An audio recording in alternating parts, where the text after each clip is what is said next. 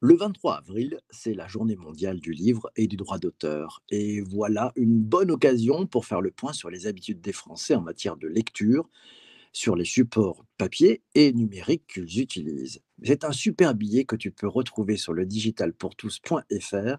Il a été rédigé par notre amie Ingrid. Un peu d'histoire pour cette journée mondiale du livre et du droit d'auteur. C'est en 1995 que la conférence générale de l'UNESCO choisit cette date symbolique pour la littérature universelle. En effet, c'est le 23 avril 1616 que disparaissent Cervantes, Shakespeare et Garcilaso de la Vega di Lanca. Oui, ce 23 avril marque aussi la naissance ou la mort d'éminents écrivains tels que Maurice Druon, Aldor Kiljan, Laxness, Vladimir Nabokov, Joseph Joseph Pla ou encore Manuel Meja Valero. Cette célébration, elle trouve son origine en Espagne et plus précisément en Catalogne. Le sais-tu? Là-bas, il est de tradition d'offrir une rose pour l'achat d'un livre. Tu te doutes bien que le succès de cette journée dépend principalement de l'intérêt que peuvent y accorder les milieux intéressés, les auteurs, les éditeurs, les libraires, les éducateurs, les bibliothécaires, les institutions publiques et privées, les organisations non gouvernementales et aussi bien évidemment, les médias. Ces derniers sont mobilisés dans chaque pays par l'intermédiaire des commissions nationales pour l'UNESCO, les associations, les centres et clubs UNESCO, les réseaux d'écoles et de bibliothèques associées, et toute personne qui se sent motivée pour participer à cette fête mondiale. Cette journée, elle rend hommage, et c'est un hommage mondial, aux livres et aux auteurs. Elle a été créée afin d'encourager l'accès aux livres au plus grand nombre. Au-delà des frontières physiques, le livre représente la plus belle invention de partage des idées et incarne un puissant outil pour lutter contre la pauvreté et construire une paix durable. Une centaine de pays célèbrent cette journée. Par des, elle est célébrée par des millions de personnes qui sont réunies autour de centaines d'associations, d'écoles, d'organismes publics, de groupements professionnels et d'entreprises privées. Et en France, et en France, c'est quoi les pratiques de lecture et avec quel support? Ingrid a trouvé quelques statistiques. Dans son baromètre 2021 sur les pratiques actuelles des lecteurs en termes de lecture, le CNL, c'est le Centre national du livre, nous explique que même si globalement 2020 a été marqué par une baisse du nombre de lecteurs, 81% des Français se disent lecteurs. Toujours d'après ce Centre national du livre, les femmes demeurent davantage lectrices de livres papier, à 87% contre 78% pour les hommes.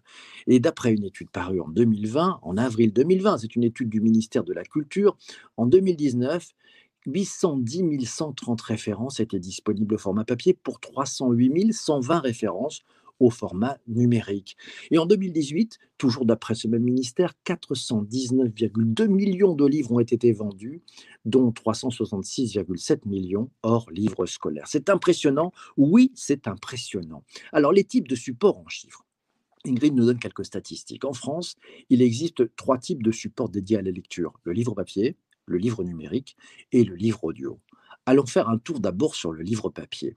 Le Centre national du livre nous apprend que les grands lecteurs de livres papier sont majoritairement féminins, à 63%, et possèdent un diplôme universitaire. 91% des Français de 15 ans et plus ont lu au moins un livre imprimé en 2019, et d'après le magazine Histoire d'art, il y a trois raisons pour lesquelles les lecteurs continuent de préférer le papier. Tout d'abord, il se conserve comme un objet d'art. Ensuite, il n'y a pas de limite d'autonomie, pas besoin de le brancher. Et enfin, l'expérience d'achat est plus agréable. Le feuilleter et se mettre à rêver dans un rayon, c'est très chouette, non? Oui, c'est très chouette. Vient ensuite le livre numérique. Toujours d'après le Centre national du livre, les livres numériques sont davantage lus par des hommes. Ils ont en moyenne 41 ans. Ils vivent en Île-de-France et possèdent un diplôme universitaire. Et d'après Archimag, un Français sur quatre a déjà lu un livre numérique. Et si 25% des Français ont déjà lu un livre numérique, c'était 22% en 2019. 6% envisagent de le faire. Et oui, de passer à l'acte, exactement comme en 2019. On y apprend également que 39% des lecteurs de livres numériques en ont lu au moins un au cours du mois écoulé. Alors les supports pour cette lecture, eh bien, ils sont multiples. Et la consommation s'opère à 40% sur un ordinateur portable, 38% sur une tablette, 37% sur un smartphone et enfin 32% sur une liseuse. Pour Nextbit, l'intérêt d'une liseuse est principalement de pouvoir amener toute sa bibliothèque avec soi. Imagine, des milliers de livres avec toi dans le métro. Enfin, last but not least, le livre audio. C'est ID Box qui nous apprend que 20% des Français ont déjà écouté un livre audio, soit totalement, soit partiellement. Les consommateurs, ce sont des consommatrices sapées, principalement des femmes jeunes entre 25 et 34 ans, qui habitent majoritairement l'île de France et la région du Grand Est. Et oui, 73,5% consomment sur smartphone et 33,4% sur tablette. Alors pourquoi préférer le livre audio? Ben, D'après Audible, pour avoir entre autres un corps de rêve et un cerveau au top, c'est-à-dire devenir intelligent en faisant du vélo d'appartement. C'est génial, non? Beaucoup d'humour, notre ami Ingrid ce matin. Pour aller plus loin, ben, pour aller plus loin, la capitale 2021 de la journée du livre et des droits d'auteur, c'est Tbilissi. C'est en Géorgie. Leur grand projet pour cette année, outre la construction d'une bibliothèque, c'est la création d'une maison d'édition, parce que dans ce pays de l'ancien bloc soviétique, d'histoire, il n'y a plus une seule maison d'édition.